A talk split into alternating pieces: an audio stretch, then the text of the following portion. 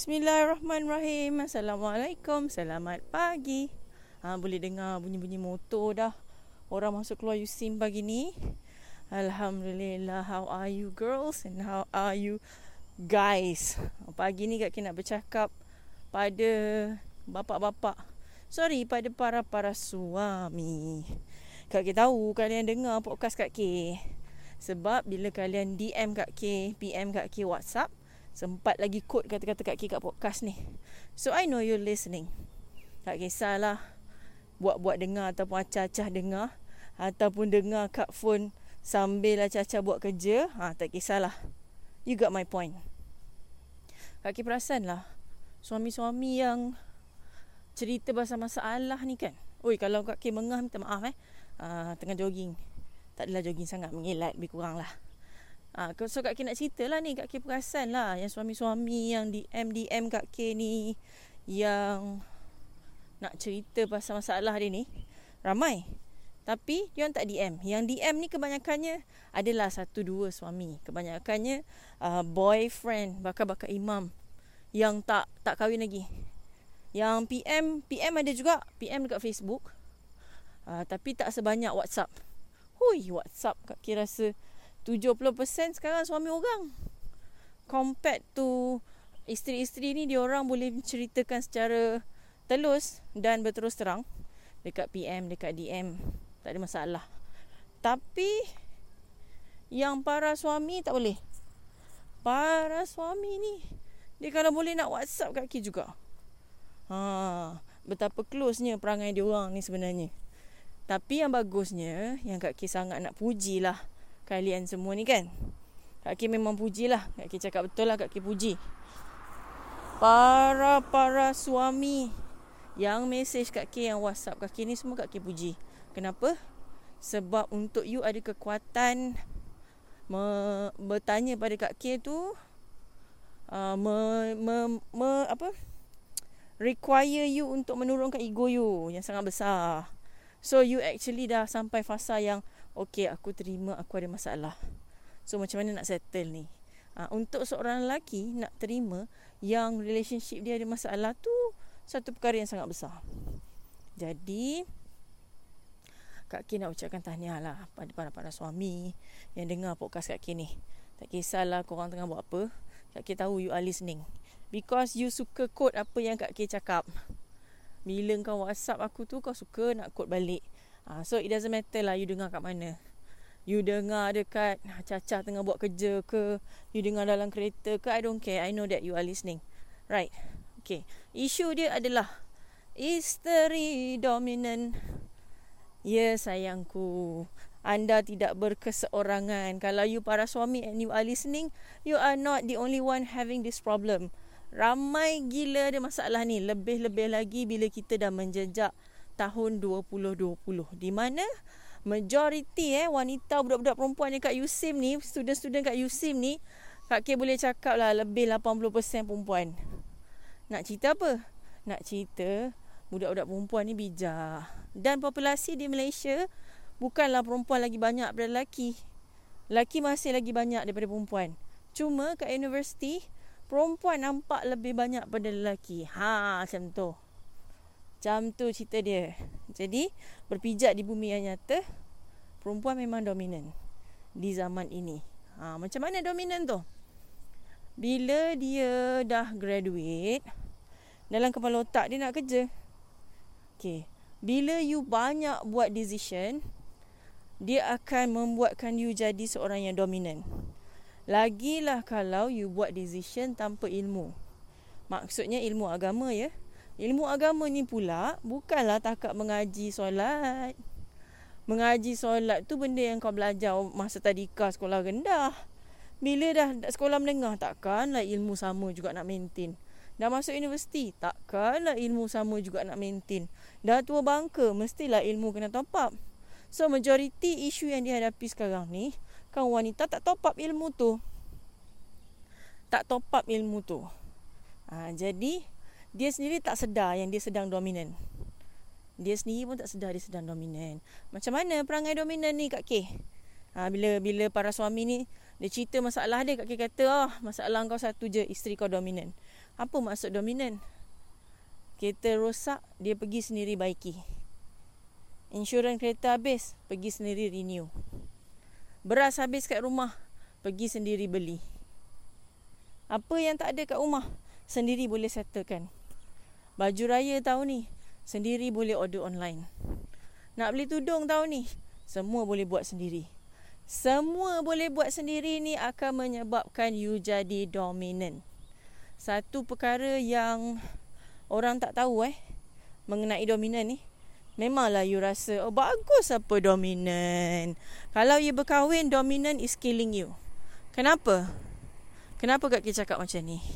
Sebab Mendominasi itu Sebab mendominasi itu Akan Menyebabkan You Tidak Macam nak cakap ah? Bila you dominan ni You menunjukkan kepada pasangan you Yang pasangan tu tak penting pada you You menunjukkan pada pasangan you yang you tak perlukan pasangan you. You menunjukkan pada pasangan you aku boleh buat semua benda kau tak ada pun tak apa. Ini adalah bahasa gerak tubuh love language yang mana banyak pasangan tak tahu. Jadi suami dia terasa. Bukan takat suami dia terasa je. Suami tak boleh suruh bini apa-apa. Bukan takat tak boleh suruh. Tak boleh menyuarakan pendapat pun. Dan si isteri tidak merasakan apa-apa. Kenapa? Sebab isteri dominan. Sebab tu isteri yang datang pada Kak K tak ada isu dominan. Kenapa? Sebab dia pun tak tahu dia tu dominan. Dia tak tahu isunya dia adalah dominan. Dia menyangkakan, oh saya macam ni, ah, suami saya ni asyik macam ni je. Suami saya tak faham saya. Suami saya macam ni. Suami saya macam ni. Bila Kak K dengar lama-lama, Kak K tengok suami dia. Kak K tahu dah, bila Kak K tanya beberapa questions, isteri dia dominan. Okey. Dan dominan ni adalah satu perkara yang dibina. Daripada mungkin dia kecil, dia tak tahu kan? Ada orang yang mak ayahnya dua-dua eagle. Mak ayahnya memang orang dominan. Jadi anak-anak dia pun terlatih untuk jadi dominan. Terlatih untuk buat keputusan. Terlatih untuk buat pilihan sendiri. Bagus. Ada perkara yang bagus, ada perkara yang tak bagus. Jadi bila kita melangkah ke alam perkahwinan, sepatutnya dominan ni kita perlu letakkan dia bertempat. Bukan semua benda kita boleh dominan. Jadi benda ni isteri tak tahu. Apa yang para suami kena buat ni sebenarnya? Ah, Kak K nak bagi beberapa cadangan hari ni. Kepada para suami. Kepada para suami eh. Kak K nak bagi beberapa cadangan. Kepada para suami.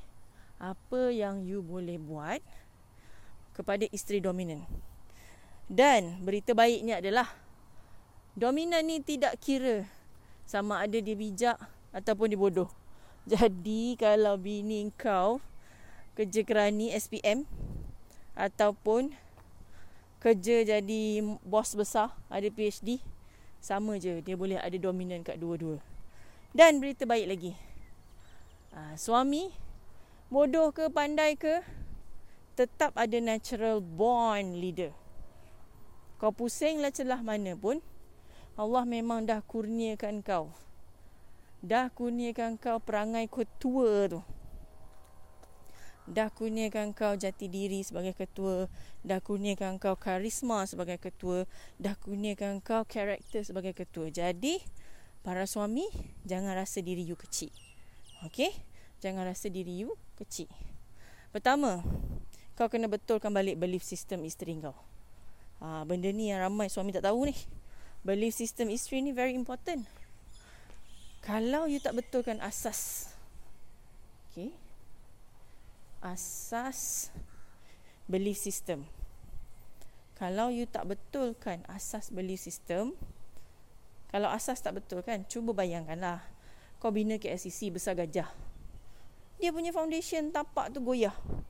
Main tepek je Apa-apa jenis simen Simen grade A Simen grade B Simen grade C Kau rasa-rasa lah Apa agaknya jadi Kau rasa-rasa lah kan Apa agaknya jadi Pada KLCC tu Kalau kita selamba je maintain Selamba je kita maintain Foundation yang memurah ni Basic yang memurah ni kat, dekat KLCC tu Mau jatuh why KLCC tu?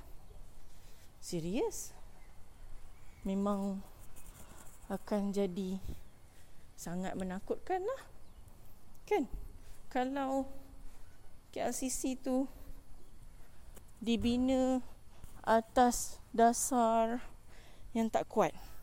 Kau tak cuak.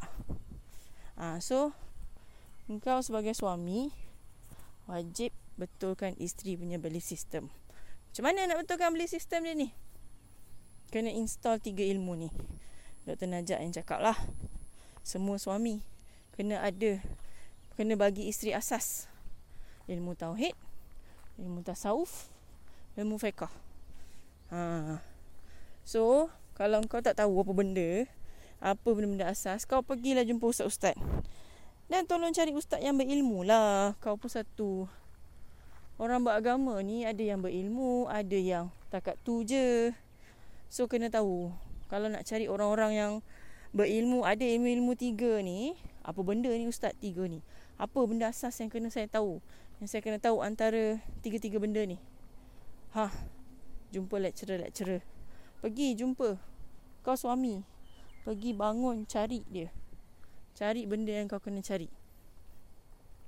So bila dah cari nanti kau jumpalah. Ha. Bila dah jumpa kau kena pastikan bini kau tahu benda ni. Ha, benda, bini kau tahu benda-benda asas ni. Kena cerita kat dia. Kedua, kau kena guna bahasa karakter. Bahasa karakter ni apa? Kau kena tahulah bini kau apa. Eagle ke? Penguin ke? Guna bahasa dia supaya dia boleh dengar cakap kau. Kalau dia penguin kan. Oh sayang yang cantik. Abang ada story nak sembang hari ni nak dengar tak? Story apa bang? Ada satu kisah Nabi gini gini gini gini gini. Abang nak share je story. Sharing. Sharing sambil kau kat bilik tu kau peluk-peluk dia dah nama isteri penguin kan. Memang suka lah kau peluk-peluk dia. Peluk lah sambil peluk sembang.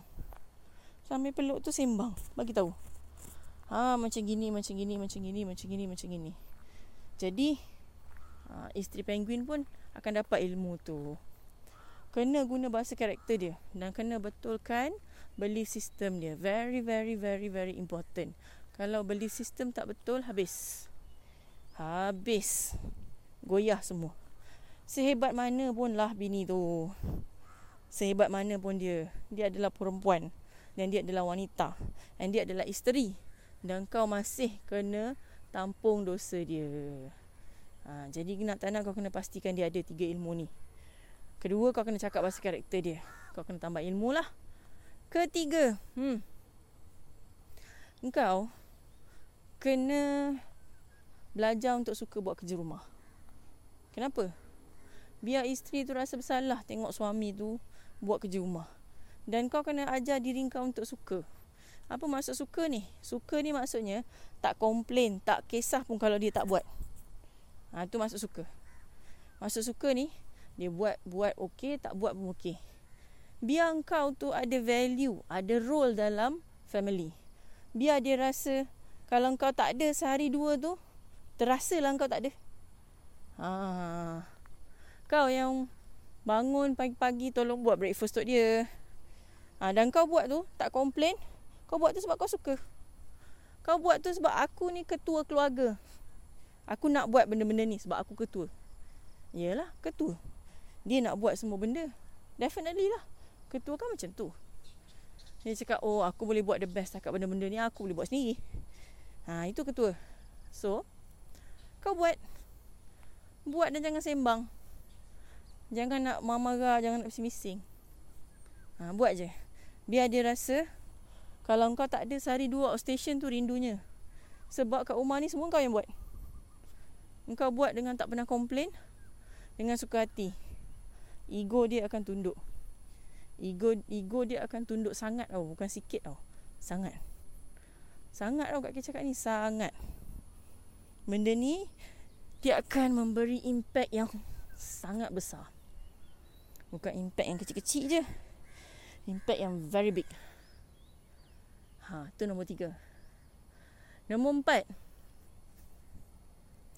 Berbaik dengan keluarga dia. Sebab keluarga engkau, sekarang keluarga engkau, keluarga dia dah jadi keluarga engkau. berbaik dengan keluarga dia ni override dia. Maksudnya engkau lebih baik daripada dia baik dengan keluarga dia. Macam mana? Kan sekarang ni senang ada food panda semua. Order je lah food selalu. Subscribe kan ikan tiap-tiap bulan. Alah, kau pergi kedai runcit cakap. Tiap-tiap bulan saya bayar 100 online, pergi hantar kat rumah makcik senah. Itu saya punya mak mertua punya rumah. You bagi ikan ni, ikan ni, ikan ni, you hantar RM100 setiap bulan. Contohlah. Senang je benda tu. Kau buat benda tu. Delivery kan benda. So, benda tu sangat mudah benda yang boleh di kan. Contoh macam mamak roti. Bayar aja mamak roti. Setiap minggu kalau kau ambil roti barulah RM3. Kalau 4 minggu 3 6 9 12 ringgit. Bayar kat mamak roti, pak Ah saya nak bayar roti RM15 setiap bulan. Pak cik tolong hantar kat rumah mak mertua saya ni setiap hari Senin. Boleh ke pak cik? Settle. Kalau kau kalau mak, mak mentua kau tu kat Tengganu ke kat mana kau carilah seorang pak cik mak cik pandai lah kan. Cari benda tu deliver. Biar kan mak mentua tu kalau mak mentua tu penguin dia akan ambil gambar terima kasih lah hantar ni. Biar bini kau terasa. Biar bini kau terasa. Tujuan dia bukan nak bagi bini kita terasa. Tujuan dia nak bagi isteri kita tahu kita ni bertanggungjawab dan tujuan dia untuk menunjukkan yang dia akan rindukan kita. Kita ni ada role dalam satu-satu institusi keluarga. Over deliver. Jadi suami always over deliver. Sentiasa bagi lebih. Biar dia rasa macam tak ada salah lah yang aku nak cari dengan kau ni. Kalau engkau ada salah sikit-sikit pun, kalau aku terasa dengan kau sikit-sikit pun, kebaikan kau dah terlalu banyak pada aku. Ah macam tu. Suami isteri dominan ni, dia akan terasa benda-benda macam ni. Sebab Small matters always matters. Small matters always matters. So believe in that. Believe in that, okay? Yang kelima. Yang keenam, wajibkan solat berjemaah dekat rumah. Engkau tahu baca ayat tiga kul je pun tak ada masalah. Dr. Najak pun tidaklah pernah baca surah Al-Baqarah kepanjang-panjang ke tidak lah. Dia pun baca surah kul lah. Tak ada masalah. Tak ada masalah. Tak ada masalah. Wajibkan semayang berjemaah. Nombor tujuh. Kau renovate balik. Bukanlah Kak Ki nak suruh renovate balik rumah kau. Redecorate balik. Redecorate balik ni apa? Kau betulkan balik susun atur benda dalam rumah kau. Pastikan ada satu kawasan solat. Kawasan solat ni pula. Kalau kau nak suruh bini kau pun boleh. Ha, kalau kau buat sendiri pun boleh. Take over everything, buat. Tak ada masalah. Jadikan kawasan yang paling sejuk tu tempat nak solat. Letak kat situ sejadah, letak kat situ Quran. Biar dia rindu kalau kau tak ada. Engkau yang selalu jadi imam dia, biar dia rindu tasbih kau. Biar dia rindu Quran yang kau ngaji. Letakkan kau punya energi kat situ. Biar dia tahu aku ni suami. Biar dia tahu engkau kena tunduk dengan aku sebab aku ni suami. Bila kau buat benda-benda macam ni, kau tak payah risau lah isteri tu akan tunduk dengan kau. Isteri mesti kena tunduk pada suami. Sebab syurga isteri tu dekat suami. Kalaulah syurga suami tu kat tapak kaki mak dia, syurga isteri tu kat tapak kaki suami. Jadi kau suami kena buat benda-benda ni supaya isteri tahu benda tu. Dan supaya kau jadi ketua yang didamba. Apa maksud ketua yang didamba ni? kau tak ada, isteri kau akan miss kau. Kau tak ada, isteri kau akan akan kalut. Isteri kau akan cuba belajar untuk jadi isteri terbaik sebab kau dah jadi suami yang terbaik. Dan sentiasa buat tanpa harapkan apa-apa pengharapan daripada dia. Kau buat sebab kau suka, kau buat sebab kau sayang perkahwinan ni. Kau buat sebab kau adalah ketua. Kau buat sebab kau adalah the best among the best. Kak K tak nak dengar dah eh. Kau bagi Kak K. Tapi Kak K saya dah bagi tahu dah. Isteri saya macam ni, macam ni, macam ni. Uh, tapi Kak K saya dah lama dah sabar dengan dia. Uh, tapi Kak K saya dah suruh dah dia tak nak buat. Tapi Kak K saya dah pernah marah dah. Oh Kak K saya pernah merajuk. Buat-buat merajuk macam tu Kak K tak jalan juga. Eh aku nak bagi tahu kau eh. Merajuk, marah, sabar. Itu semua bukan usaha. Kau jangan sembang sekarang. Itu semua adalah sifat yang memang kena ada dalam diri kau. Itu bukan usaha. Okey? Kalau kau rasa perkahwinan ni berbaloi, perlu diselamatkan And kau rasa kau adalah seorang ketua yang hebat, kau buat apa yang aku suruh. Kau buat apa yang Kak K suruh. Okey, sampai sini saja. Nanti kita sembang lagi eh. Assalamualaikum. Oh ya. Yeah. Di saat kau dengar podcast Kak K ni, kau rasa macam, eh banyaknya kerja aku nak buat lah pula. Dia bini dia lah yang buat. Ya dah, ya dah, ya dah, ya dah, ya dah. Kalau macam tu, dek, kau tak payah hidup lah, dek. Kau tak payah jadi ketua. Kau tak payah jadi suami. Kau ingat jadi suami senang. Kau ingat kau nak masuk syurga senang. Kau ingat syurga tu memang terus mudah untuk kau. Kau ingat kau ni maksum sangat ke? Tak ada dosa. Bagus sangat ke kau ni? Bagus sangat ke kau ni sampai bini kau memang kena ikut semua cakap kau? Inspired sangat ke kau ni? Dah habis jalankan tanggungjawab kau ke? Sebab kalau kau suami yang hebat, mana-mana bini pun akan tunduk lah. Kalau kau suami yang hebat, mana-mana isteri pun akan tunduk kat kau. Mana-mana isteri pun akan sayang kat kau. Mana-mana isteri pun akan sanggup berubah demi kau. Kalau kau hebat lah. Kalau benda tu tak berlaku, maknanya kau pun tak hebat lagi. Dan jangan kau rasa kau maksum eh. Jangan kau rasa kau maksum. Kau tak perlu nak berusaha berlebih-lebihan. Hello. Kau ada berapa banyak bini ni cerita dia. Kau ada satu bini kan. Takkanlah satu bini pun kau tak ada nak usaha. Ada berapa banyak keluarga ni. Satu keluarga takkan. Satu keluarga pun kau rasa susah nak usaha. Usaha dik. Ini kan keluarga kau. Nanti Tuhan akan persoalkan. Kak Aki tak naklah cerita pasal benda-benda agama ni. Aku bukan ustazah. Tapi Kak Aki nak bagi tahu benda tu boleh diubah, benda tu boleh dibuat, semua benda boleh dibuat. Daripada kau komplain bini kau macam ni, macam ni, macam ni, why don't you make something? Make some changes so you can see difference. Kalau kau sembang whining je, complain, sampai bila pun macam tu je cerita dia, dek? Tak settle. Tak settle. Kau adalah buatlah anak sampai 10 pun macam itu kat cerita dia. Tak jadi apa. Come on, do something. Do something. Jangan cepat puas hati dengan apa yang kau ada sekarang. Always do something. Sampai sini saja. Assalamualaikum.